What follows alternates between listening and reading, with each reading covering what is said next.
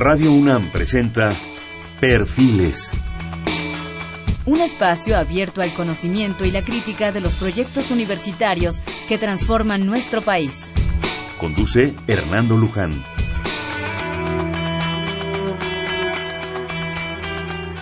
¿Qué tal? ¿Cómo están? Buenas noches. Estamos en Perfiles. Este es un espacio en donde conversar con las mujeres y los hombres que día a día universidad. Este es un programa más de la Coordinación de Humanidades. Y para esta ocasión tenemos el gusto de hacer un programa con el doctor Guillermo Bernal Romero, investigador del Centro de Estudios Mayas en el Instituto de Investigaciones Filológicas de la UNAM. El doctor Guillermo Bernal Romero es licenciado en Historia, maestro y doctor en estudios mesoamericanos por la Facultad de Filosofía y Letras de la UNAM.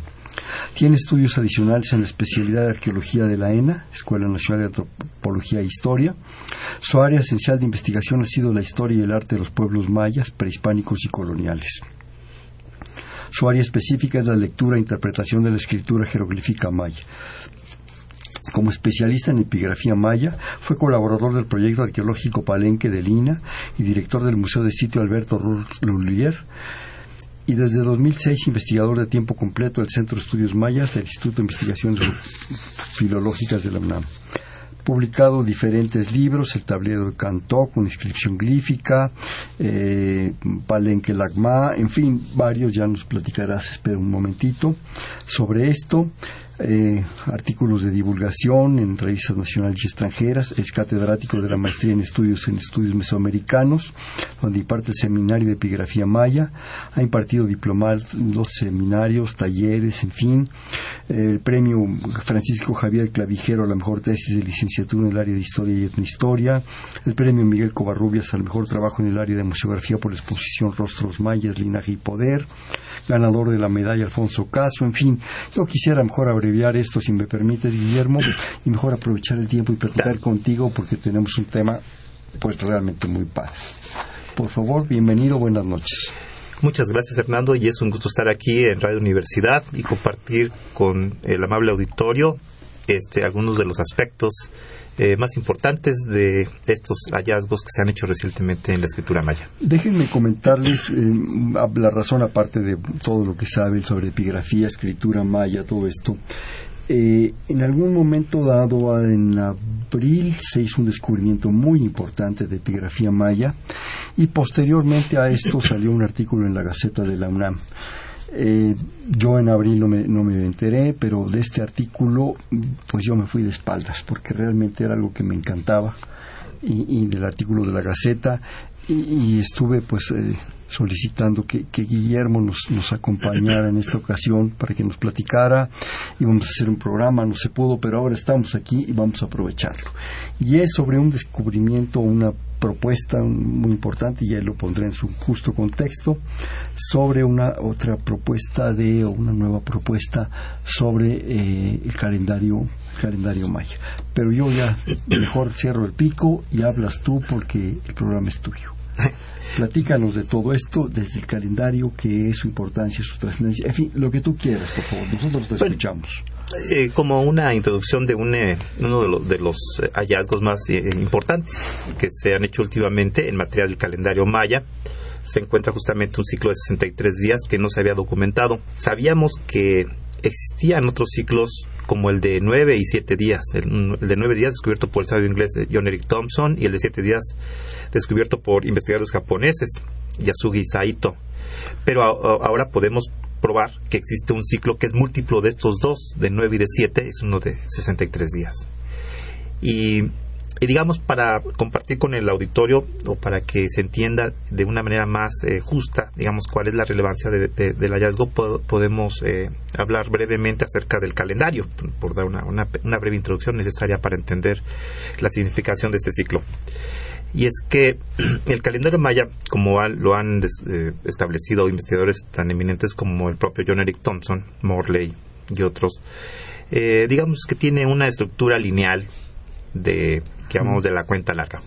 Ahora, dentro de esta, esta digamos, este, eh, forma lineal del tiempo, que es una carretera del tiempo, una supercarretera del tiempo porque es una, tiene una estructura amplísima eh, de la genialidad del pensamiento maya, así lo lo diseñó, corren ciclos como el de 365 días, el ciclo anual, el ciclo de 260 o, o ciclo sagrado, ciclos como el que los he mencionado de 9, de 7 días. Van como ruedas girando en esa carretera del tiempo. Como engranes, digamos. Exactamente, son, son, exactamente, son engranes más pequeños, algunos mayores, por ejemplo, pero van sirviendo para formar otros engranes mayores, como el de 819 días.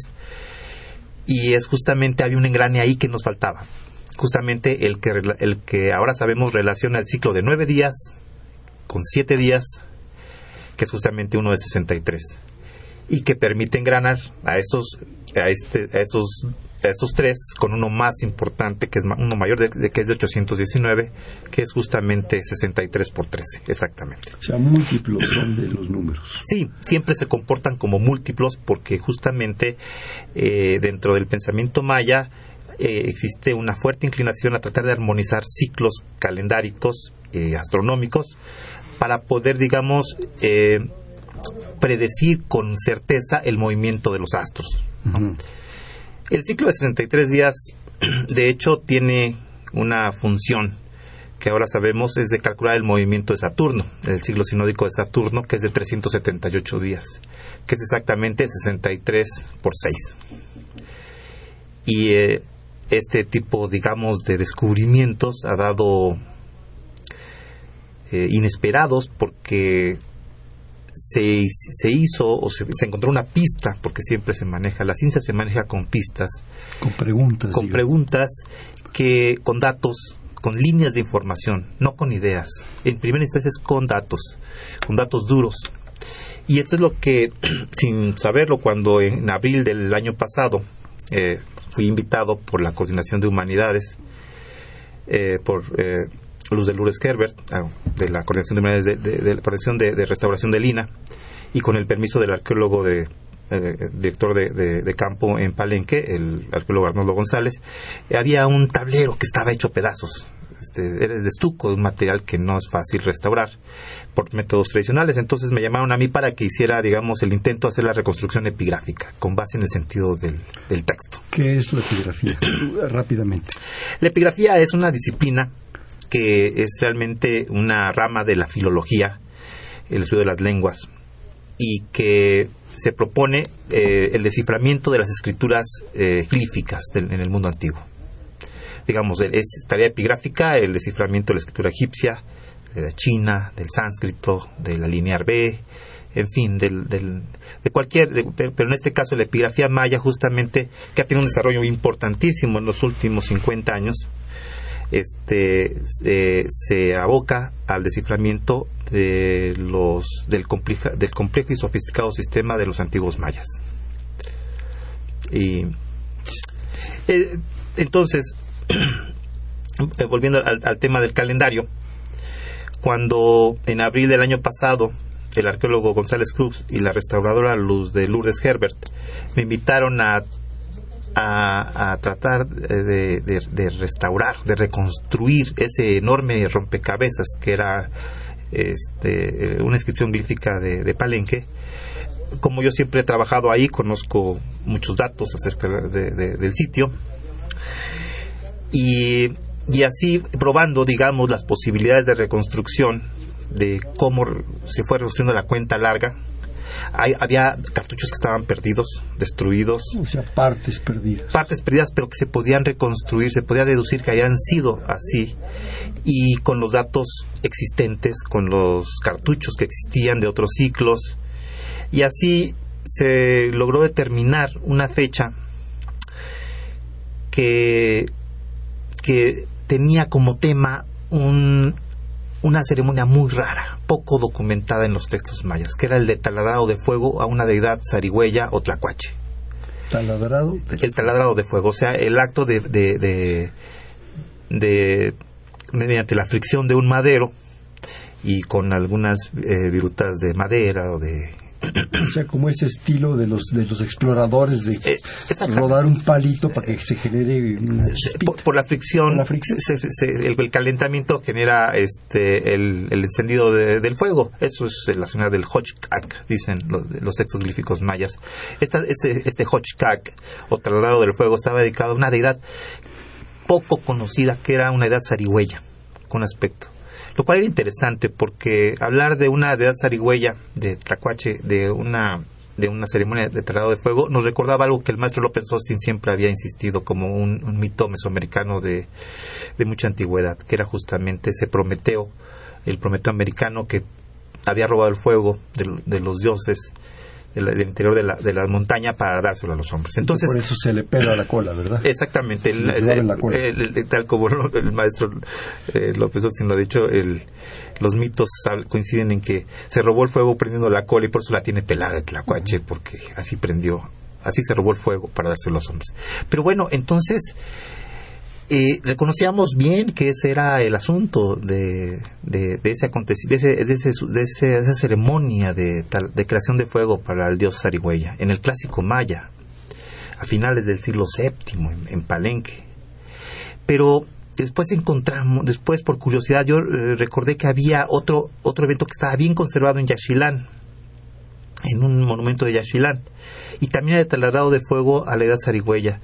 Y esa ceremonia, cuando por curiosidad me puse a calcular este eh, qué ciclos tenía, porque podía haber una posibilidad de que tuviesen cierta, digamos, cierta constante cronológica, cierta eh, completamiento de ciclos específicos y me di cuenta que había entre esos dos ritos de traslado de fuego a la, edad zarigüeya se cerraban ciclos de nueve y siete días en ambos casos. Era el misma, la misma el mismo numeral de los ciclos de 9 y 7 días. Entonces, eso indicaba pues, que había un ciclo ahí, que había múltiplos de 63, se, se deducía, y al hacer efectivamente eh, el, cálculo, se vio que efectivamente cerraban exactamente 63 días. Pero esto podía ser, podía ser totalmente una casualidad. Claro. O sea, hay un, una, no es suficiente una, una coincidencia para determinar que en ese momento era eh, había eh, un, ciclo de 63 días eh, utilizado en los cómputos mayas. Pero después, lo interesante fue que al ver otra inscripción de un sitio cercano a, a, que es las Tunich, donde se hablaba de una ceremonia de trasladado de fuego, encontramos que había también la constante de 63 días. También el, las fechas que el tiempo que separaban a las fechas de Palenque y de Chilán también eran múltiplos de 63 y entonces eso ya era, era bastante inquietante, digamos, no era fascinante. Yo recuerdo que cuando empecé, eh, pues lo hice por probar, porque dije, bueno, puede ser que haya algo en, en otra ceremonia, en otra inscripción. Pero cuando volvió a salir el ciclo de 63 días, entonces sí, casi, pues, pues casi me caigo de la silla. Recuerdo que esa noche no dormí porque entonces me puse a buscar en muchos sitios ceremonias de fuego mayas, en inscripciones mayas, y entonces empecé a encontrar ejemplos de, aquí y allá en Motul de San José, en Chichen Itza, en Ekbalam eh, y, en otras localidades mayas donde se, habían ceremonias de fuego que tenían eh, en las que se manifestaba esta constante 63 días. Después de eso, de haber acumulado un número significativo de, ejemplos, ya no podía ser una casualidad. O sea, los mayas realmente habían em, formulado este ciclo. Y el, siguiente fue el siguiente paso fue bueno pero para qué pudieron haberlo usado resultó previsible que el, el ciclo de 63 días era resultado de la multiplicación de dos ciclos conocidos el de 9 días y el de 7 días 9 por 7 63 y que a, su vez era factor de un ciclo mayor del ciclo de 819 días porque 63 por 13 son 819. Hasta este punto, entonces, y, del ciclo 819 días siempre había dudas. Se había dicho que, entre otras cosas, podía haber, servido para calcular movimientos de los, ciclos sinódicos de Saturno y de Júpiter. Perdón, te voy a interrumpir algo porque creo que es importante. Son dos, dos asuntos.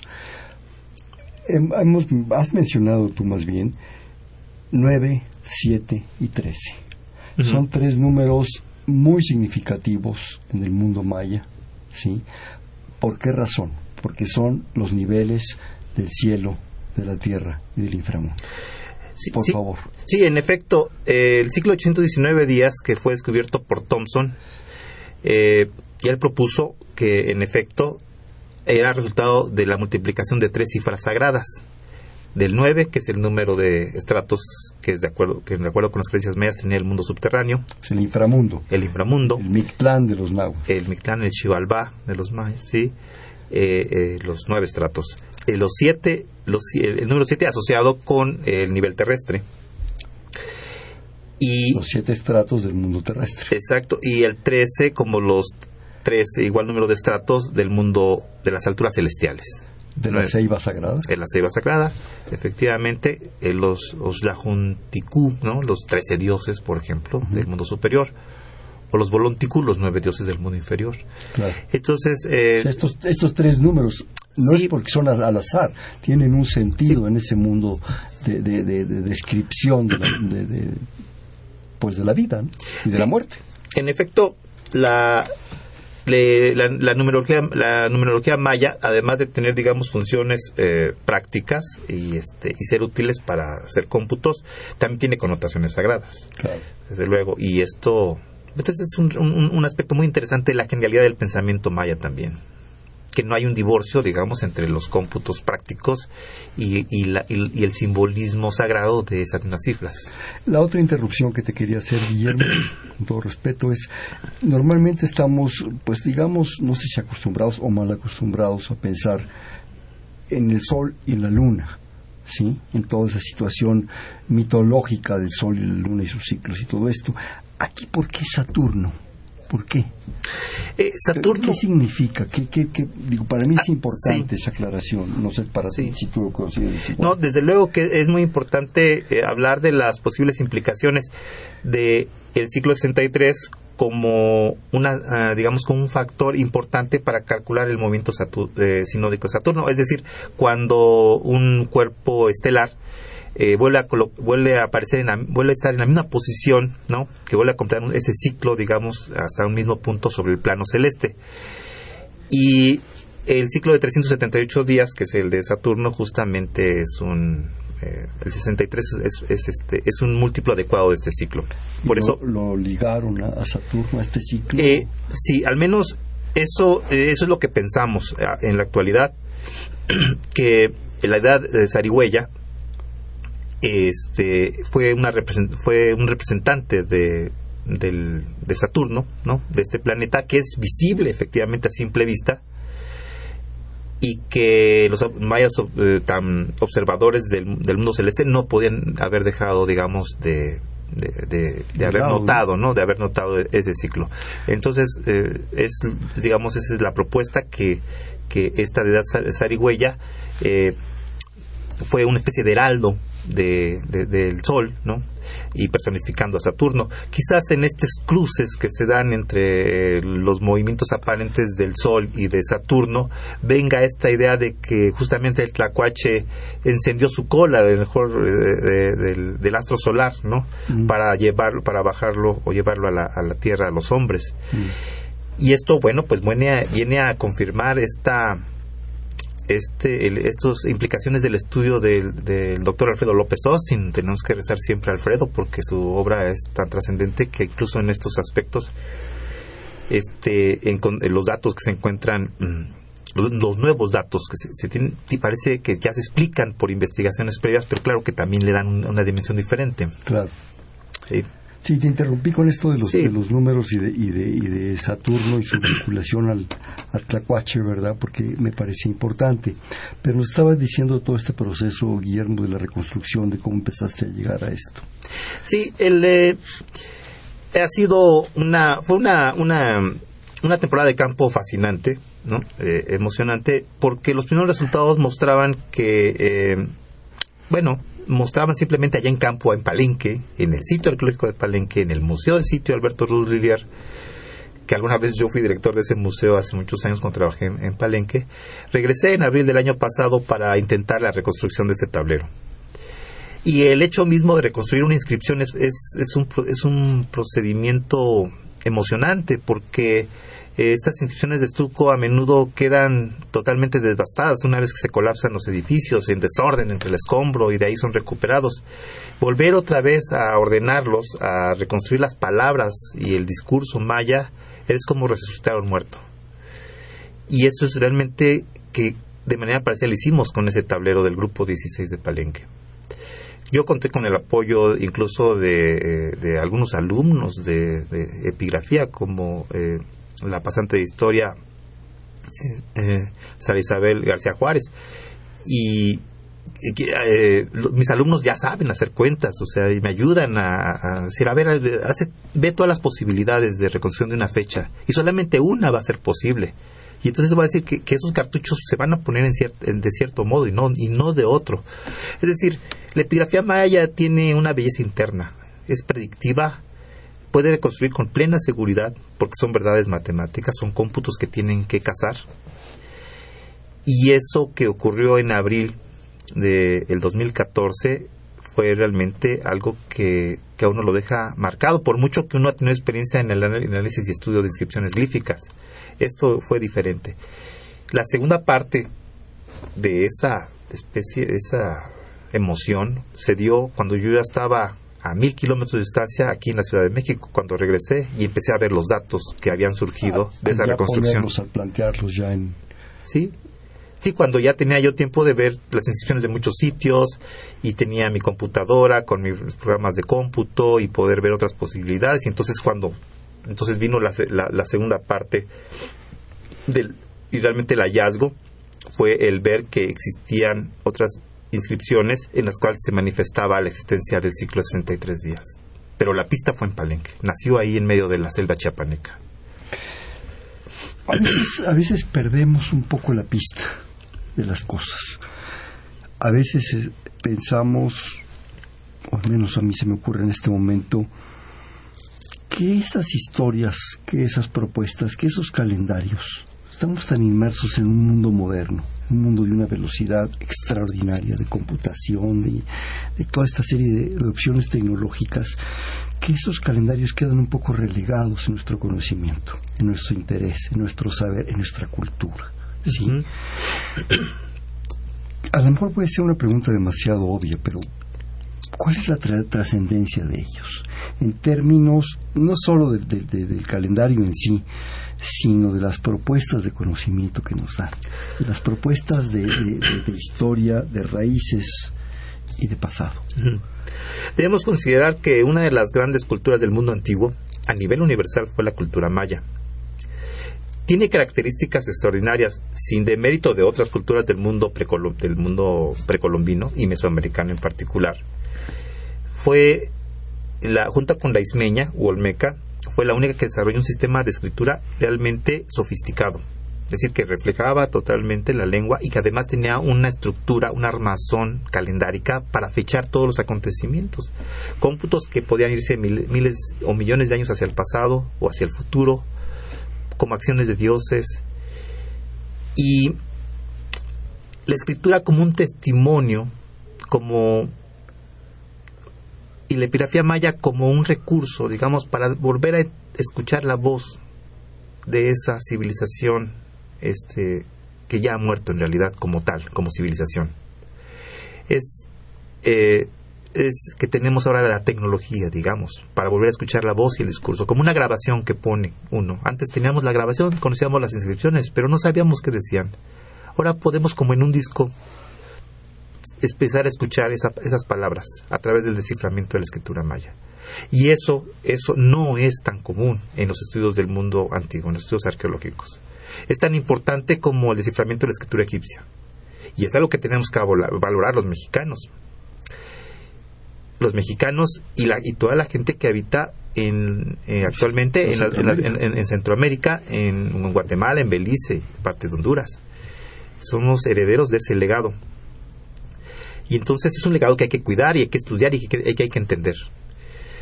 Y, y además, ah, desde mi punto de vista, es mucho más fascinante la verdad académica, la verdad científica, que algunas ideas que han surgido en torno a los mayas por personas que no dominan, que no conocen el tema y que han desvirtuado y que han eh, introducido ideas realmente aberrantes acerca, ah, o que han atribuido ideas aberrantes a los antiguos mayas. Yo invito, desde luego, a los, este, a, todas las a todas las personas que nos escuchen, a todos los mexicanos, a que eh, se acerquen a, los textos académicos. ¿no? La revista Arqueología Mexicana, por ejemplo, tiene realmente artículos maravillosos de difusión, es espléndida, y a través de esos artículos se pueden eh, eh, introducir en textos más, más elaborados. y y pues bueno este participar de este de este proceso en nuestros tiempos en estos primeras primeros eh, lustros del siglo XXI, eh, pues nos mueve justamente a, a redoblar estos esfuerzos por entenderlos mejor y seguir trabajando. No todo está descifrado, no todo hemos, eh, lo hemos entendido. La, cultura maya tiene todavía muchos elementos que son misteriosos, académicamente misteriosos, no en otros, no en términos esotéricos, sino como preguntas científicas que no se han resuelto. Y en ese es parte de ese, de ese proceso fascinante de comprobar, digamos, hipótesis y teorías, pero a partir de los datos que ellos mismos nos dejaron en las inscripciones glíficas, por ejemplo.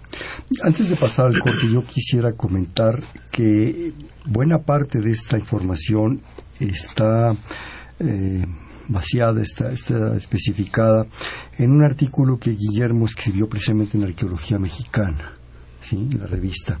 Eh, ¿Recuerdas el número y, en fin, de, de, esta revista? Porque yo creo que es importante que la gente que la gente, bueno, pues trate de localizarla. Es más, creo que hasta se consigue, Guillermo, en, en este en estos nuevos métodos de internet y de todo esto, ¿verdad? Entonces, la gente que esté interesada ahí puede encontrar más información. Sí, el artículo que se, se escribió, digamos, para eh, de difusión, para dar a conocer, digamos, de manera más, más específica el hallazgo, se, eh, ah, se llama El fuego, el taladro y el tlacuache, y fue publicado en el número 28 de la revista Arqueología Mexicana, correspondiente al bimestre julio-agosto de 2014, número 128. 128. Eh, ahí hay un artículo que justamente habla de este el principal el principal dato es que la portada dice Calakmul Campeche 20 años de, exploraciones. Sí, el número está dedicado esencialmente al gran sitio de Calakmul, pero digamos, sin, me parece que sin entrar en discordancias eh, o no desentonar con el, el, número, pues justamente se presenta este, este, este trabajo de... ¿Lo puede repetir? Es número 128. Sí. De bimestre eh, julio-agosto. Julio-agosto del 14. De 2014. Del 2014. Sí, es decir, sí. Yo también me permitiría, con tu anuencia, desde luego, recomendar un libro de Alfredo López Osti, gran amigo y maestro, este, que se llama Los mitos de Tlahuache. Yo creo que ese es muy enriquecedor también y nos va a meter también en un mundo sorprendente, ¿no? No sé si tú tienes alguna otra información, alguna otra sugerencia. Eh, es, eh, la epigrafía maya es una disciplina que tiene un desarrollo muy fuerte, pero siempre existen textos clásicos. Por ejemplo, alguien, a, las personas que tengan alguna algún interés, digamos así, más eh, eh, más incisivo en conocer el calendario maya, hay un trabajo, un libro, una obra maravillosa de John Eric Thompson que está disponible en internet y es totalmente gratuita. la obra se llama eh, Maya Hieroglyphic Writing, A Introduction, eh, originalmente publicada en 1950 por la Universidad de Oklahoma, pero que está disponible en una página de internet que se llama Mesoweb. Mesoweb, busquen esa obra, es eh, realmente una obra clásica y sobre todo estable, decodifica y explica todos los aspectos del calendario. Solamente se encuentra en inglés. En inglés, sí, no ha sido traducido al español. Sí. Pero bueno, ¿me permites hacer un corte, por favor? Claro que sí. Estamos en Perfiles, un espacio en donde conversar con las mujeres y los hombres que día a día forjan nuestra universidad, programa de la Coordinación de Humanidades, en este caso del Centro de Estudios Mayas e Instituto de Investigaciones Filológicas.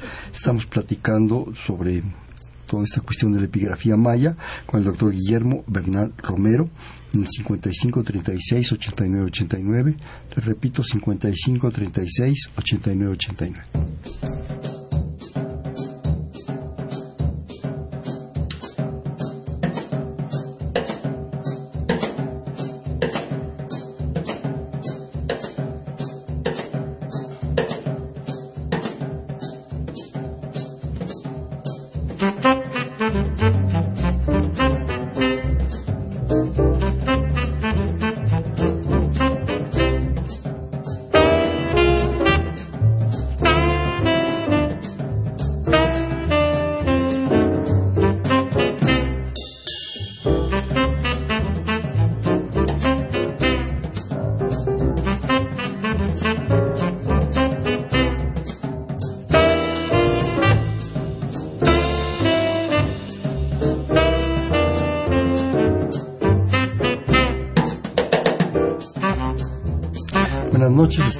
Un espacio en donde conversar con las mujeres y los hombres que día a día forjan su universidad. Les comentábamos que estamos con el doctor Guillermo Bernal Romero platicando sobre epigrafía maya en el 55 36 89 89.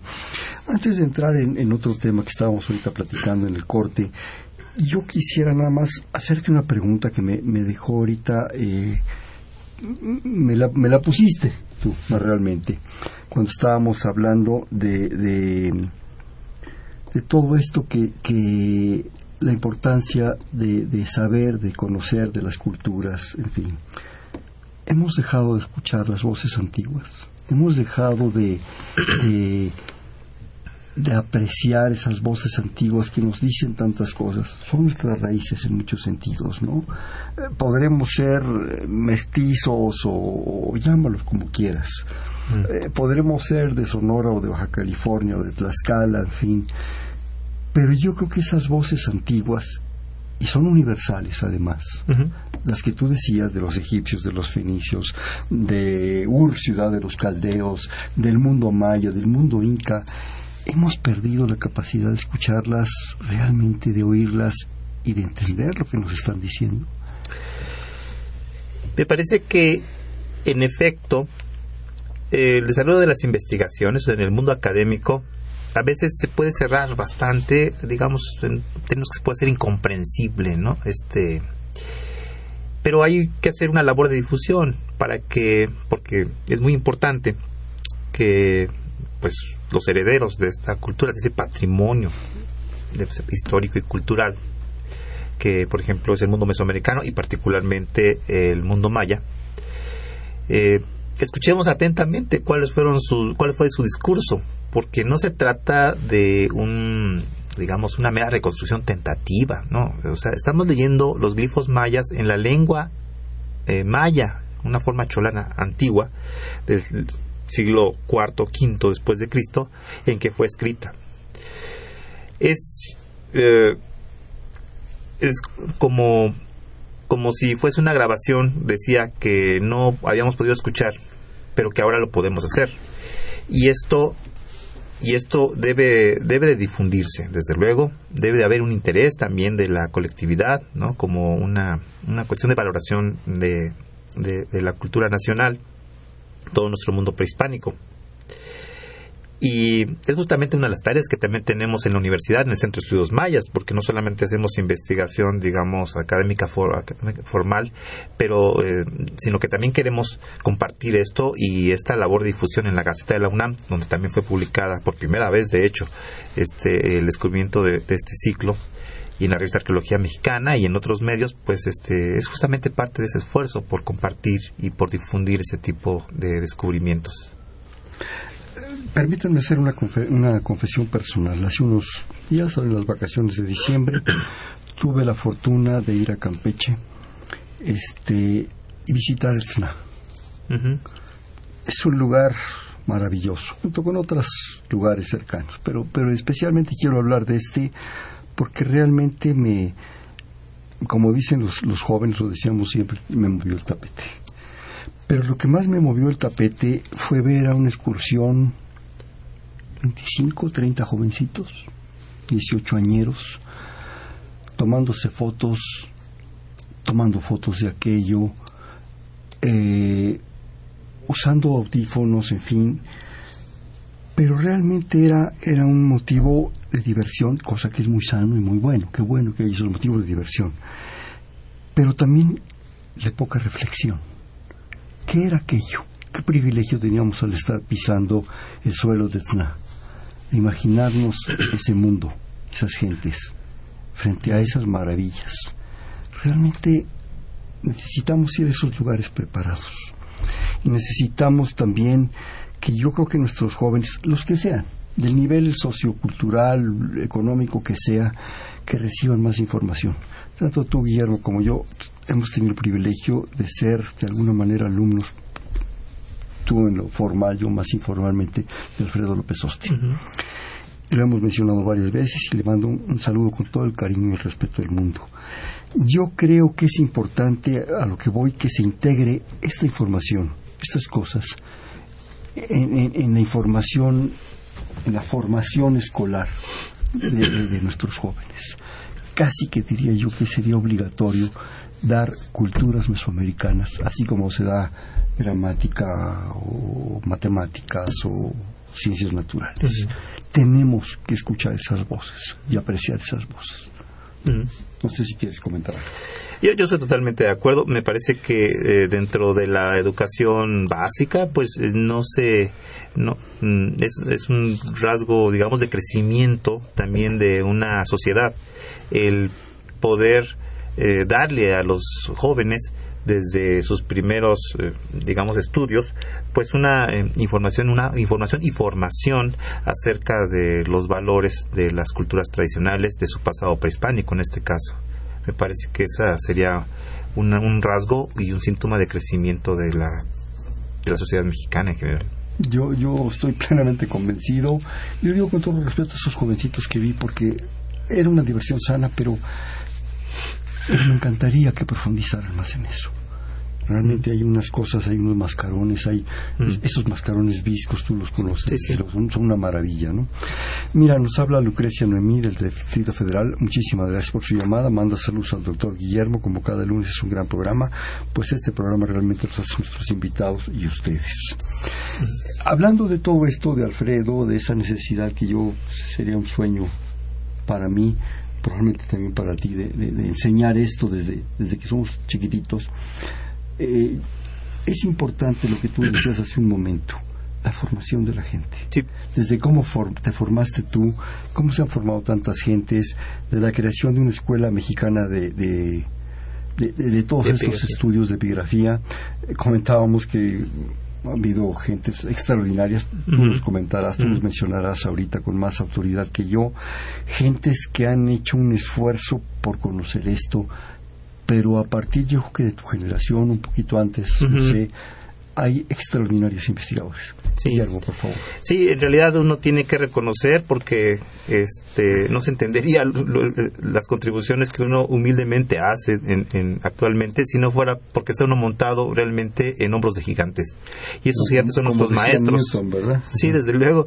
Y eh, además de, de, esa, de esa eh, formación que nos ha dado este, investigadores como, como el doctor Alfredo López Austin. Bueno, en el área de, los estudios mayas, en particular, yo reconozco que si no hubiera sido por las clases de la doctora Mercedes de la Garza, allá en la, hace muchos, hace algunos catunes, digamos, en, en, la Facultad de Filosofía y Letras, eh, con esa calidez y esa sabiduría que siempre ha tenido la doctora de la Garza, eh, pues yo no me hubiera decidido, nunca me hubiera animado a, a, los antiguos mayas. Y después, eh, años después, cuando la doctora eh, Marisela Ayala Falcón regresó de hacer su doctorado en Austin con la destacada investigadora Linda Shelley, que vino a dar las primeras clases a México, a la universidad, justamente, y universitaria de, toda la vida, pues yo también estuve en esos cursos y y, definitivamente yo creo que si no fuera por los, los las enseñanzas de Marisela, pues como decía la, doctora Carmen León Cáceres, pues hubiera pasado a engrosar las filas del desempleo, porque de eso vivo y, y estoy muy feliz de haber aprendido con ella. Este, y, y desde luego que uno es parte de esa, de esa sucesión generacional, de esos grandes investigadores, uno tiene que enseñar a los jóvenes. Yo ya doy clases, desde luego, en la, facultad, en la Facultad de Filosofía y Letras a los muchachos del Colegio de Historia. Estoy eh, muy emocionado formando jóvenes historiadores en esta disciplina. Y además, muy yo estoy muy muy optimista. A veces se piensa que en México no se hace investigación eh, humanística de calidad o histórica o arqueológica o en este caso epigráfica y eso no es cierto. O sea, existen ahora alumnos mucho más jóvenes que yo como Octavio Esparza y este eh, que trabaja en Cobá, ha trabajado en el sur de Campeche, es arqueólogo de campo, es realmente todo un Indiana Jones de verdad, digamos, un eh, realmente un aventurero, pero aventurero este digamos académico, no un aventurero que se roba cosas, ¿no? No, no, no. como Indiana Jones, en realidad. y, y todos estos investigadores eh, van a la selva y buscan los monumentos, los documentan, los dibujan, hacen planos. Ahora actualmente la arqueología no es como dijera algún maestro de la Escuela Nacional de, Antropología que decía es que es la única profesión en la que te pagan por estar de vacaciones. No, yo pienso que efectivamente, como dirán algunos otros colegas, es la última profesión romántica de nuestro tiempo. Y yo también quisiera que no olvidáramos al doctor Rus. Desde luego. Yo creo que Alberto Ruz fue, fue realmente un, un icono y, un, y una punta de lanza en todo esto, ¿no piensas? Definitivamente, me parece que todo se desprende en realidad de la gran, las grandes iniciativas y la brillante carrera del doctor Alberto Ruz Villier con sus descubrimientos arqueológicos, pero no solamente con eso, sino con sus estudios arqueológicos. Y con sus enseñanzas. Con sus enseñanzas, porque también fue profesor justamente, fue maestro de, de la doctora de la Garza, de la doctora Ayala Falcón y nosotros somos herederos de esa de esa tradición que fundaron estos investigadores tan eminentes, tan importantes. Otras investigaciones, Guillermo, que tú tengas aparte de este eh, descubrimiento que, que yo creo que es extraordinario que compartes con nosotros, ¿qué otras, qué otras líneas has tenido tú en el trabajo? Eh, bueno, en realidad... Porque ahorita, bueno, pues es la que está de moda, sí, digamos. es la que está de moda. Pero, pero esto implica mucho trabajo.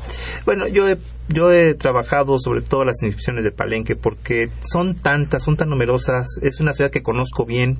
He trabajado como arqueólogo ahí. Eh, este, con, director del museo también. Eh, como director del museo, conozco bien las colecciones, conozco bien la ciudad, su, su, el área.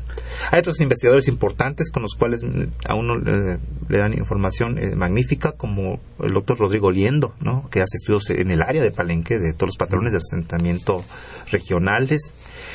Y eh, yo quiero terminar, digamos, una obra eh, ya completa, digamos. Ya, ya hemos escrito una, ya he escrito una en coautoría con la doctora de la Garza, justamente, y con la arqueóloga Marta Cuevas, un, libro que se llama Palenque la Canja, eh, publicado por el Fondo de Cultura Económica, al cual, bueno, pues sí, vale la pena. Si de algo sirve hablar de él, pues yo les sugiero que, lo lean, este, sobre Palenque. Pero, digamos, actualmente trabajo con un, escribiendo ya una, una, una obra completa, más, digamos, especializada sobre la historia dinástica de esa ciudad.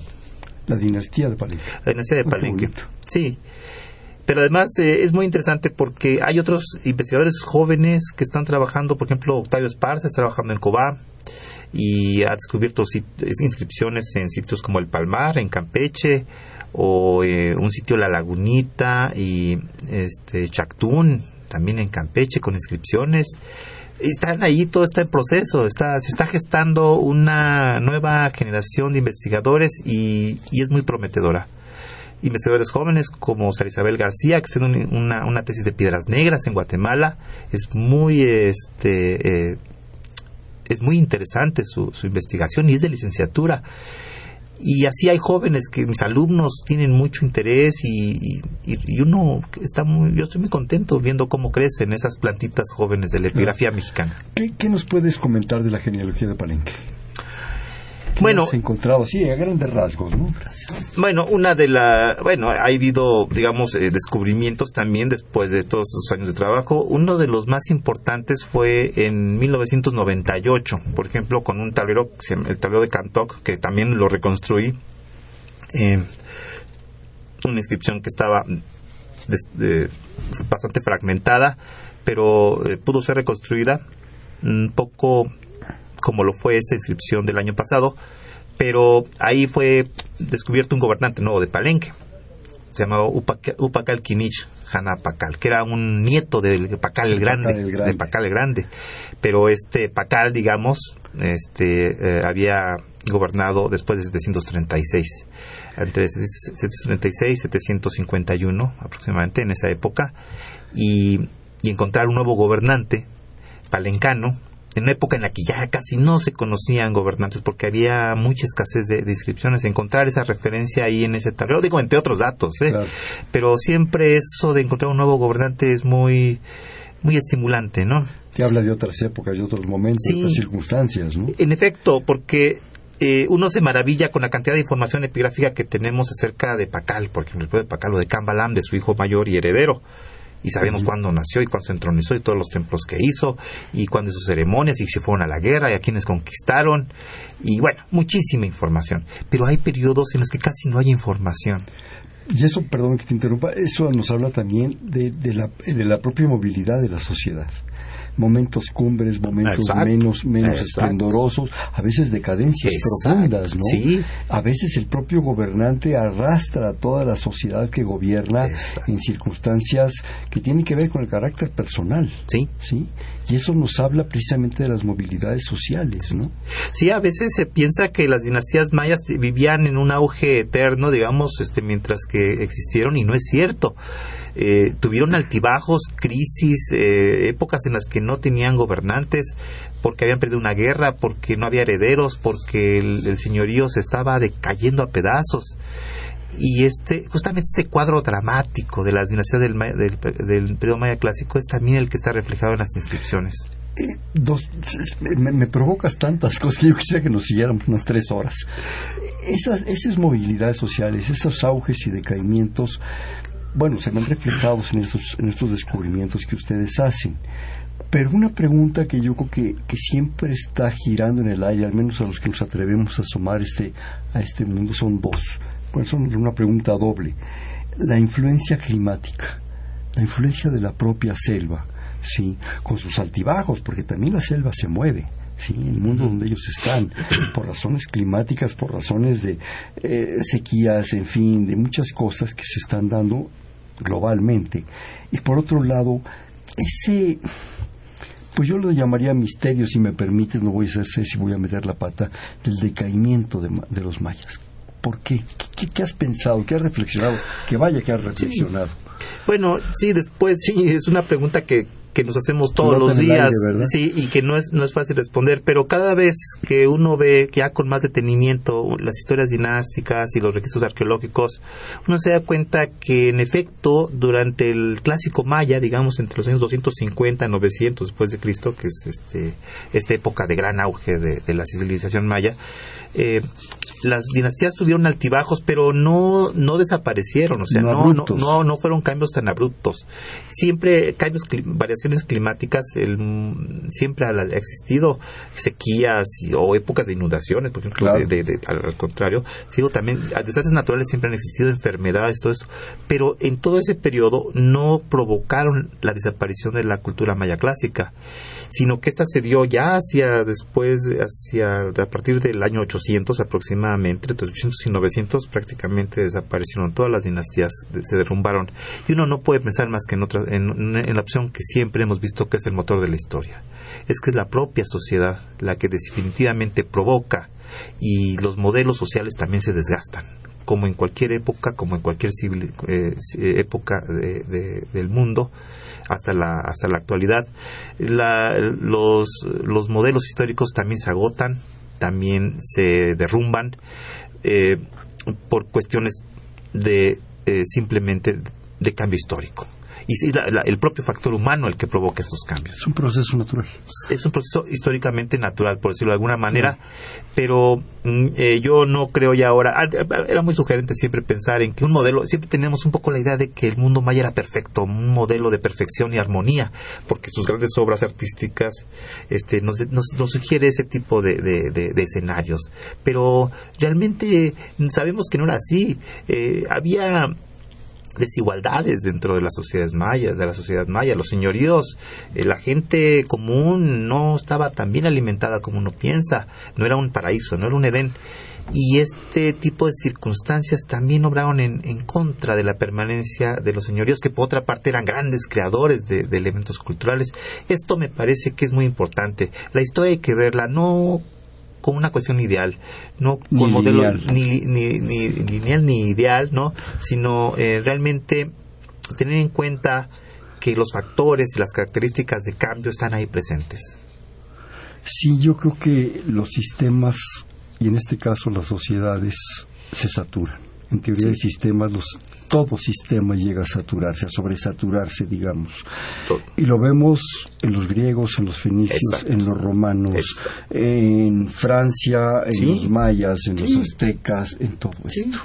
Sí, sí, sí, sí, todas las formaciones sociales e históricas tienden a cambiar tienden, tienden a transformarse.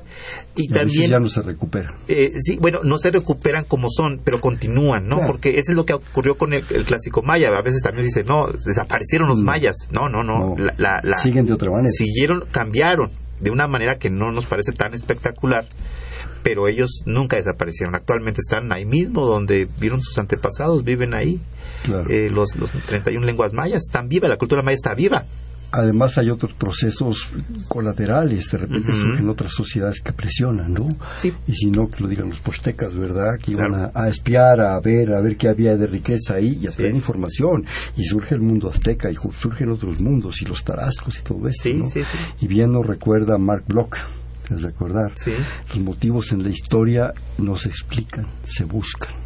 Sí. Antes que andar explicaciones Exacto. túmulos, Eso ¿verdad? estamos de acuerdo.